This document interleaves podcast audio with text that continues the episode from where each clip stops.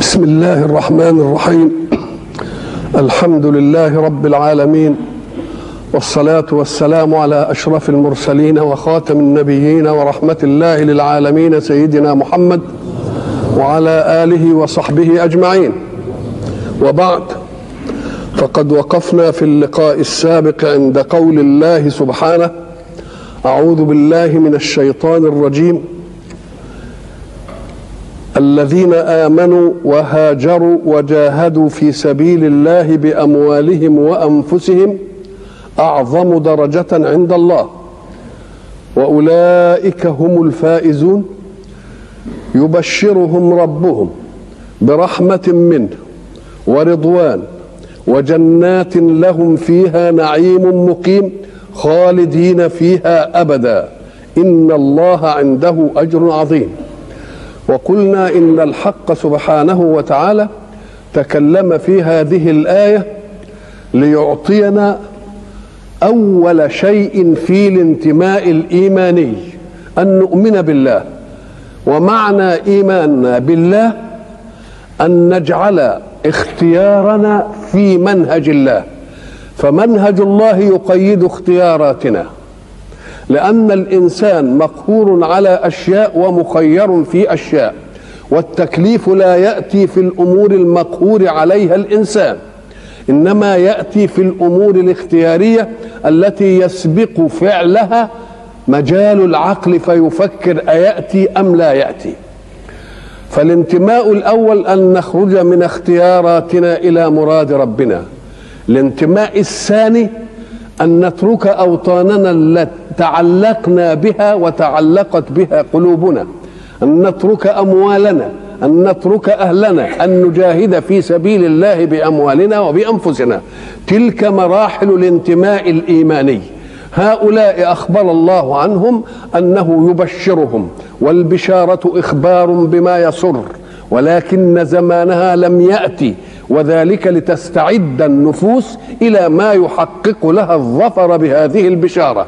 يبشرهم برحمة، ويبشرهم بجنات، ويبشرهم برضوان، ويبشرهم بنعيم مقيم، ويبشرهم بخالدين فيها أبدا. بعد أن تكلم الحق عن هذه المسألة، جاء في الآية الأخرى قوله: أعوذ بالله من الشيطان الرجيم، يا أيها الذين آمنوا لا تتخذوا آباءكم وإخوانكم أولياء إن استحبوا الكفر على الإيمان ومن يتولهم منكم فأولئك هم الظالمون. الحق سبحانه وتعالى بعد أن بين الانتماءات هذه وبين جزاء الانتماءات، فقال: إياكم أن يخرجكم عن انتماء من هذه الانتماءات ما يوجد من الانتماءات الفانية، وهي انتماءات النسب وانتماءات القرابة. والنسب إما أن يكون عن أب لأنه ولدني، أو عن ابن لأني ولدته، أو عن زوجة لأنها صارت أم أولادي، أو عن مسكن طيب أقيم فيه ولا أحب أن أفارقه، أو أو إلى آخره. هذه الانتماءات يجب أن لا تكون شيئا بالنسبة إلى الانتماء الإيماني لله. فإذا كان هذا الانتماء يغلب الانتماء الإيماني لله، يبقى أنتم قوم ظلمتم أنفسكم، لأن الانتماء هذا الأول الذي يريده الحق منكم انتماء يعطيكم نعيما أمده أطول، ونعيم موقن به، ونعيم لا ينفد، لا تفوته ولا يفوتك. أما الانتماء الآخر فيعطيك انتماء مؤقتا بقدر عمرك في الدنيا. قل إن كان يا أيها الذين آمنوا، يا أيها الذين آمنوا يعني انتميتم، لا تتخذوا آباءكم وإخوانكم أولياء. أولياء يعني إيه؟ توالونهم وتنصرونهم وتطلعونهم على أسراركم، لأن الولي القريب مني الذي أعده لنصرة نفسي يطلع على كل أسراري. فإياكم أن تجعلوا الإيمان هذا خادما لكفار لا يؤمنون بالإيمان الأول. إن استحبوا الكفر على الإيمان، كلمة استحب معناها طلب الحب، الأصل فيها كاستخرج، طلب إخراج الشيء، استخرجت كذا يعني طلبت إخراجه، واستحب طلب الحب. أهو بمعنى أحبه؟ زي مثلا استجاب الله يعني إيه؟ أجاب. فيبقى استفعل زي إيه؟ زي فعل، استجابك أجاب، ويبقى استحبه. لكن الملحوظ أن استحبه فيها افتعال، وأحب فيها اندفاع بلا افتعال. فكلمة استحباب الكفر تدل على أن إنسانا لا يستحب الكفر إلا إذا خالف فطرته الطبيعية، لأن الفطرة الطبيعية يجب أن تكون مؤمنة. فإذا ما حاولت أن تحب غير الإيمان تبقى دي مسألة ما تجيش كده إلا بتكلف بقى. ولذلك هناك القرآن يقول كيف تكفرون بالله، يعني المنطق والفكر والعقل يحيل عليكم أن تكفروا بذلك بإله. ليه؟ أم قال لك لأن الكون الذي تتمتع به تتمتع به وجد قبل أن توجد، يعني طرأت أنت عليه، فكان من الواجب عليك حين تطرأ على كون لم تصنع فيه شيئا ولم يصنع سلفك فيه شيئا، كان يجب بمنطق العقل أن تسأل عمن أوجد لك هذه الأشياء.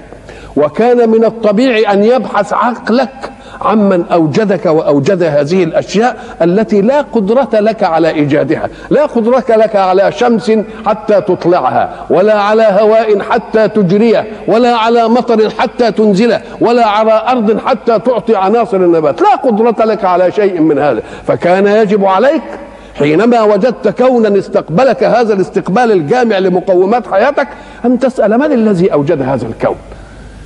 الشيء التافه الذي يؤدي لنا خدمة في حياتنا كمصباح كهربي عرفنا من ابتكره ومن أول من اخترع وما هي الكليات اللي اتعلم فيه، فشيء آخر أكبر من هذا وأكبر من هذا ألا تبحث العقول عنه؟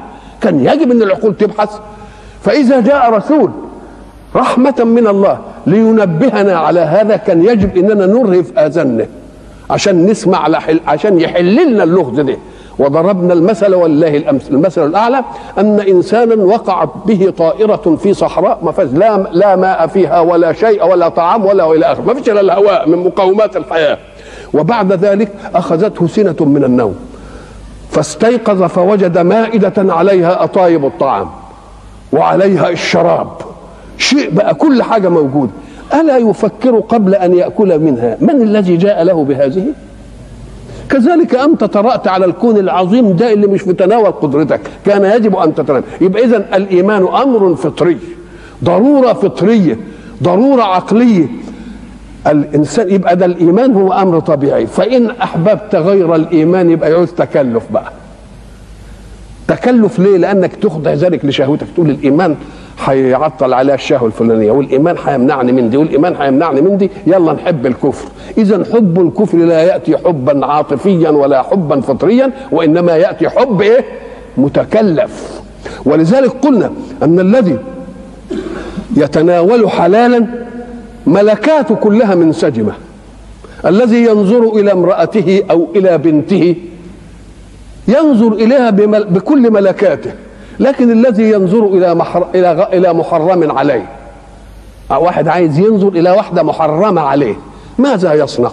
هو عايز ينظر ليستمتع بشيء من الحسن، ولكنه يخاف لحد يشوفه، يقوم يختلس النظره ويتفاعل ان ما حدش يشوفه ويقعد يداري دي ويعمل الله تفاعلات كثيره جدا علشان يبقى الايمان ويعوز تكلف.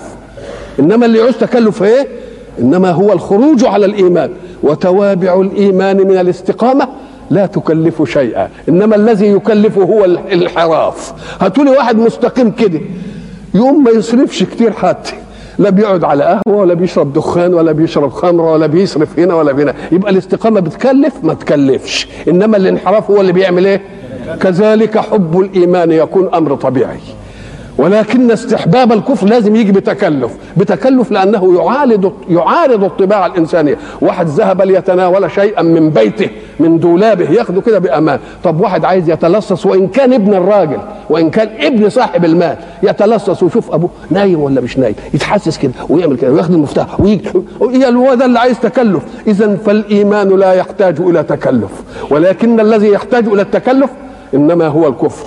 وتوابع الإيمان من الاستقامة لا تحتاج إلى تكلف، وإنما الذي يحتاج إلى تكلف هو مين؟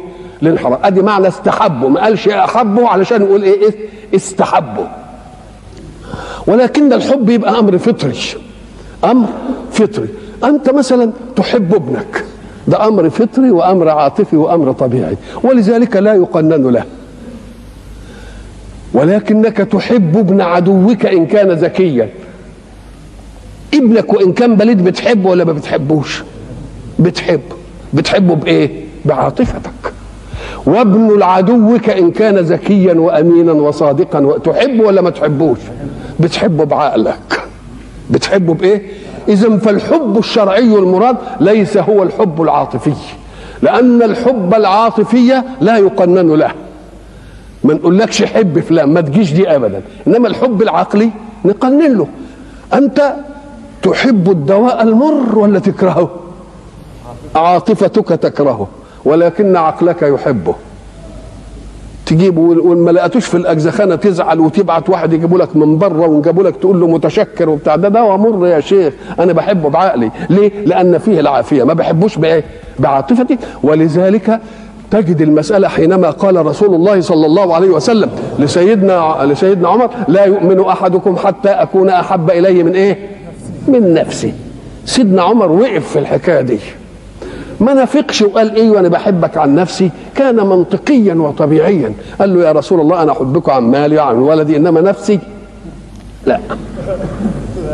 منطقي. فقال له: لا يؤمن احدكم حتى اكون احب اليه من نفسه. قال له: يا رسول الله. قال: لا يؤمن احدكم. فعلم عمر ان ما كررهاش ثلاثا الا وذلك تكليف، والتكليف لا ياتي للحب العاطفي انما ياتي للحب العقلي. لأن إيه إحنا لو لم يكن رسول الله تبقى بعقلك، وقد يتسامى حبك بعقلك لرسول الله إلى أن يصير حبا إيه؟ حبا عاطفيا. إذن فالمراد الحب هو الحب العقلي، الحب العاطفي لا يكلف به. ولذلك الحق سبحانه وتعالى لا يمنع العواطف أن تنفعل انفعالاتها الطبيعية. واحد عمل مروءة حبه، واحد عمل فيك مش عارف إحسان حبه، واحد بتحبه كده لله من غير ما تعرف سبب حبه، واحد بتبغضه كده لله من غير ما يؤذيك ابغضه. ما نهاش ربنا عندي، إنما نهى أن نعدي الحب إلى نزوع أو نعدي البغض إلى نزوع. ولذلك هناك إيه؟ ربنا الحق سبحانه وتعالى بيقول لنا: إن لا يجرمنكم شنآن قوم على أن لا تعدلوا، لا يمنعكم بغض قوم أن إيه؟ من العدل، فإن كنتم تبغضوهم برضو عدلوا إيه؟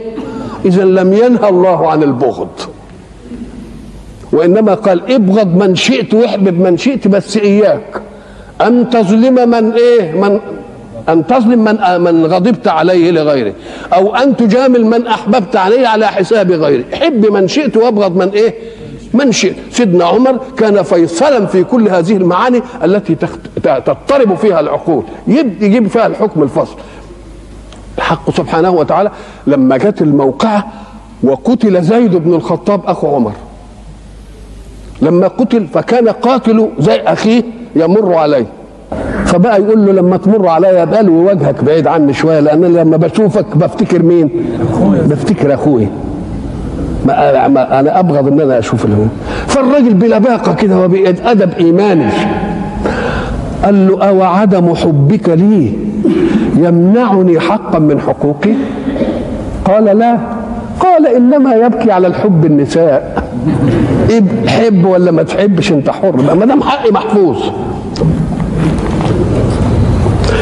إن استحبوا الكفر على الإيمان، لأن معنى استحبوا الكفر على الإيمان عارضوا فطرتهم وعارضوا معقولية الفكر، كان يجب أن لا يكون هذا. استحبوا الكفر على الإيمان، وما دام استحبوا على الكفر على الإيمان يبقى أنت ما تجعلش انتمائك لهم فوق انتمائك لله.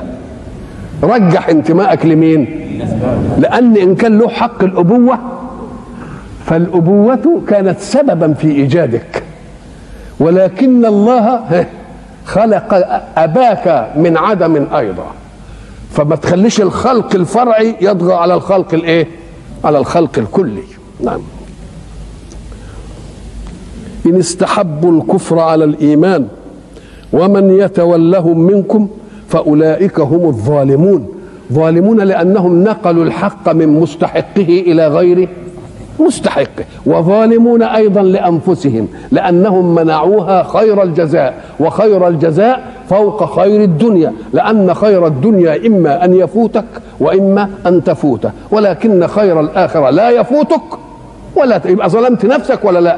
ولذلك ربنا يقول ولكن أه ناس أنفسهم، ما حدش بيظلم ربنا، ما حدش يقدر ياخد منه حاجة أبدا، لأن الذي يتمرد على الله وربنا يقول له آمن ما بيأمنش، هذا تمرد. آمن وبعدين يقول له أطيعني يعصاه، ده تمرد ولا مش تمرد؟ تمرد على الله. هذا المتمرد على الله يقول له لقد ارتضت، يعني عملت رياضة على التمرد، فخليك راجل بقى وتمرد على كل شيء. لما ربنا يعييك قول له لا مانيش عيان، مش بتتمرد؟ ما تتمرد يا اخويا، هيجي يموتك، تمرد على الموت، تبقى ما تبقاش أرنب في حتة وعامل لي اسد في حته ثانيه. ان كنت متمردا فايه؟ تمرد على طول، ولكن هناك اشياء تفرض عليك الا تتمرد. يبقى ما دام مقهور في اشياء بلاش انزعها بقى في الاشياء الايه؟ بلاش انزعها في الاشياء الاخرى. وبعد ذلك اراد الحق ان يخاطبهم خطابا صريحا فقال قل اي يا رسول الله ان كان اباؤكم وابناؤكم واخوانكم وأزواجكم وعشيرتكم وأموال اقترفتموها وتجارة تخشون كسادها ومساكن ترضونها أحب إليكم من الله ورسوله وجهاد في سبيله فتربصوا، انتظروا وتمهلوا حتى يأتي حتى حتى يأتي الله بأمره. الله الله، ده تعديد تهديد. إن كنتوا هتعملوا الحاجات دي تجدها أخذها إيه؟ مراحل مراحل مراحل القرابة، آباؤكم وأبناؤكم، وبعد ذلك مراحل أدوات التكاثر، الأزواج، وبعد ذلك الأموال اللي موجودة عندنا بالفعل والأموال اللي عايزين نجيبها، أموال إيه اقترفتوها ومساكن ترضونها، كل دي بقى إن كانت المراحل دي يبقى مراحل الإيه؟ القرابة، وبعدين مراحل الإيه؟ الزوجية، وبعدين مراحل الأموال اللي عندنا والتجارة اللي هتجيب لنا أموال، فرق بين المال عندك والمال الذي تعمل ليجيئك، ومساكن ترضونها، لأن الإنسان ما يبنيش بقى مسكن إلا إذا تأسلت حالته وبقى عنده مال فائض وبقى عنده مش عارف إيه، يقوم يحب يتوطن ويسكن ويقعد بقى علشان يبقى مرتاح قوي، فخدها إيه؟ بالمراحل دي. كل إن كان واحد من دول أحب إليكم من الله إيه؟ ورسوله والجهاد في سبيله يبقى تربصوا أي انتظروا وتمهلوا حتى يأتي الله بأمره.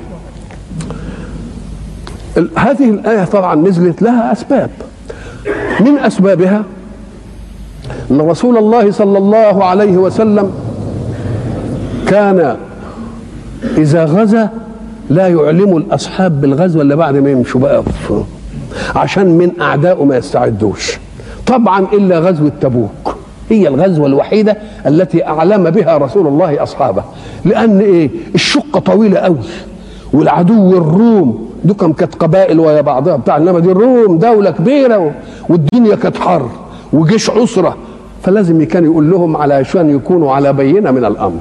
أما في بقية الغزوات فكان يوري ما يقولش.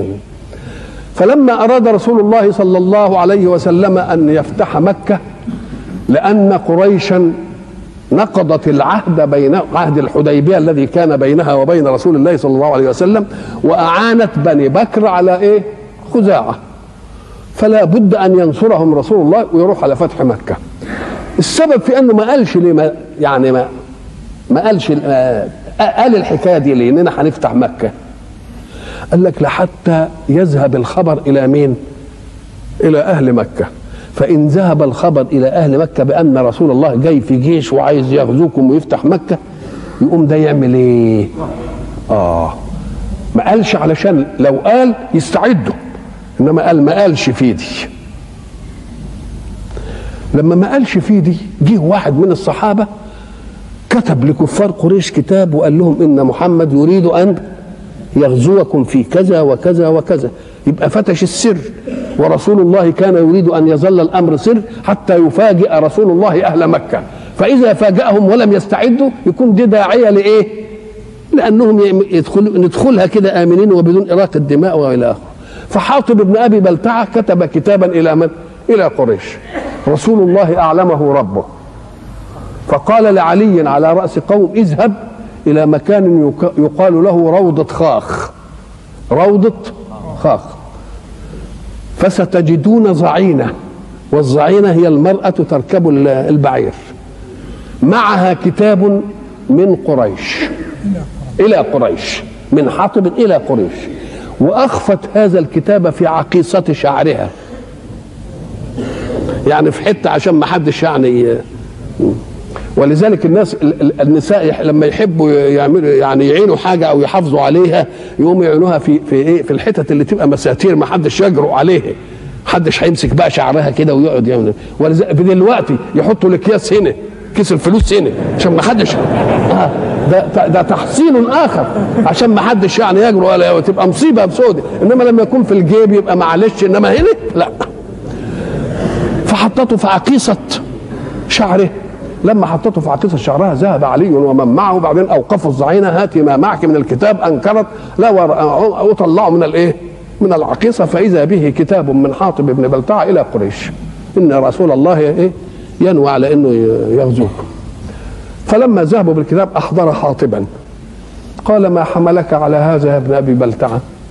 فقال يا رسول الله انني لصق بقريش، يعني انا ماليش عصبية، راجل مقطوع، ولي أهل ومال وإلى آخر مكة، فأحببت أن أتخذ عند قريش يدا، علشان يعملوا إيه؟ يبقوا يعني وياي كويسين، وأبقى عملت فيهم مروءة، يعملوا إيه؟ مروءة في أهلي وفي إيه؟ وفي مالي. وأعلم يا رسول الله أن ذلك لن يضرك في شيء، لأن الله ناصرك ناصرك. مسألة لا تقدم ولا تأخر. أم قال صدقت صدقت صدقت. الحق سبحانه وتعالى بيقول اللي اللي حمل حاطب على كده ايه؟ المال والاباء والابناء، وحب ياخد من قريش يد علشان يعملوا له كذا، فقال لهم ان كان كذا وان كان كذا وان كان كذا فت ايه؟ فتربصوا. او ان الحق سبحانه وتعالى كان قبل فتح مكه لا يتم ايمان المؤمن حتى يهاجر، ويهاجر ويصارم اهله واقاربه ويقطعهم، فشق ذلك عليهم. قالوا يا رسول الله إن نحن اعتزلنا من خالفنا في ديننا، قطعنا آباءنا وأبناءنا وأزواجنا وأقاربنا، وخفنا على أموالنا وتجارتنا والكساد، وخفنا على مساكننا أن تخرب، فبعد ذلك إذا حدث هذا يبقى إيه؟ ضيعنا. فأنزل الله هذه الآية، قال لهم برضو ضيعوا في هذه المسائل وكسبوا حاجات إيه؟ وكسبوا حاجات تانية. فلما نزلت هذه الآية أخذها الصحابة مأخذ الجد، وهجرهم، وقطعوا مين؟ قطعوا أبوهم، وقطعوا إيه؟ أبنائهم، وقطعوا كل حاجة، والمال ما سألوش عنه وإلى آخره، حتى أن الرجل كان يلقى أباه أو ابنه فلا يكلمه، ولا ينزله في منزله إن لقيه، ولا ينفق عليه، إلى أن سمح الله في أنهم ينفقوا، وأنزل آية إيه؟ وإن جاهداك على أن تشرك بي ما ليس لك بعلم فلا تطعهما وصاحبهما في الدنيا معروفة. ولذلك بعض المستشرقين يمسك يقول لك يا أخي القرآن فيه حاجات أنتوا بس بتبص لها كده ولا تلتفتوش، إيه يا أخوي؟ قال ده يبقى فيه تعارض كتير قوي. قل إن كان آباؤكم وأبناؤكم أحب إليكم، وبعدين يقول إيه؟ وإن جاهداك على أن تشرك بي ما ليس لك بعلم فلا تطعهما وصاحبهما في الدنيا معروفة. ولا تجد قوما يؤمنون بالآخر يودون من حد الله، فين يود؟ لا تجد قوما يؤمنون بالله يودون من حد الله، وفين وإن جاهداك اعمل فيهم معروف. لم يفطنوا إلى أن هناك فارقا بين الود والمعروف. الود تعطي معروفا عن حب، لكن المعروف اللي عن حب تعطيه لمن تحب ولمن لا تحب. واحد عدوك وحصل له مش عارف تديله برضه معروف، انما تدي المعروف لمن تحب ولمن لا ايه؟ ولمن. لكن الموده لا تكون، فالمنهي عنه ان تكون هناك موده، وليس المنهي عنه ان يكون بينكما ايه؟ معروف. ليه؟ لان الله اراد ان يربب في النفس الايمانيه انها تحترم اللي له عليها فضل. ابوه سبب في الوجود، يبقى سبب في الوجود اللي سبب في الوجود الفرعي اللي هو وجود الاسباب، قال لك برضه صاحبه في الدنيا معروف. ما وان كان يقول جاهدك على انك تكفر، مش هو كافر، لا ده بيقول لك انت راخر ايه؟ اكفر، صاحبه في الدنيا معروف. ليه؟ لانه كان سبب ايه؟ وجودك. فاللي كان سبب وجودك مع انه بيدعوك الى الكفر ربنا خلاني اعمل فيه معروف عشان نعمل ايه؟ عشان نلتفت الى ان الموجد الاعلى يجب ان يكون له المعروف الاول. نعم. ولذلك رسول الله صلى الله عليه وسلم بعدها يقول ايه؟ لا يطعم طعم الايمان الا من احب في الله وابغض في الله. خلاص؟ يحب في الله الابعد الابعد ويكره في الله الاقرب. يعني ان كان قريبي مش كويس اكرهه، وان كان البعيد عني كويس ايه؟ احبه. ولذلك حين التفاضل او او او الموازنات تاتي قضيه الايمان فاقعه وقضيه الكفر باهته. ساعه ما يجي الواحد يقارن بقى بعاطفته كده. معركه بدر كان سيدنا ابو بكر مع من؟ مع رسول الله. وابنه قبل ان يسلم قبل ان يسلم مع مين؟ مع الكفار. ادي اب وايه؟ وابن. بعد بقى ما انتهت المسائل والصافيه لبن وامن الراجل قال له يا ابي لقد رايتك يوم بدر فلويت وجهي عنك. قال اما اني لو رايتك لقتلتك. يا سلام. دوك بيقول له انا اكرمتك يعني ما خليتش ما رضيتش اجي ناحيتك بالسيف. سيدنا ابو بكر قال له لا انا لو شفتك كنت قتلتك. ده منطقي وده منطقي. ليه؟ أما قال لك لأن الموازنات النفسية تأتي إزاي؟ طيب ابن أبي بكر اللي على كفر يقارن بين أبيه وبين من؟ بين صنم. ده دليل على إنه ملوش وجود الإيمان بيه خالص، بدليل إنه رجح مين؟ رجح أبوه. هيقتل أبوه أبال مين؟ لكن أبا بكر رأى ابنه وربه فرجح جانب مين؟ يبقى الايمان ادي الميزان اهو. دوك لم يجد موازنه فقال له انا ما رضيتش اقتلك ولا رضيتش اجي ناحيتك. ما هو امر طبيعي. طب انت هتقتله عشان خاطر مين؟ مش عشان خاطر حد خالص، مفيش ايمان خالص. انما ابو بكر يقتلك عشان خاطر مين؟ لانه مع مين؟ مع ربك. والى لقاء اخر ان شاء الله.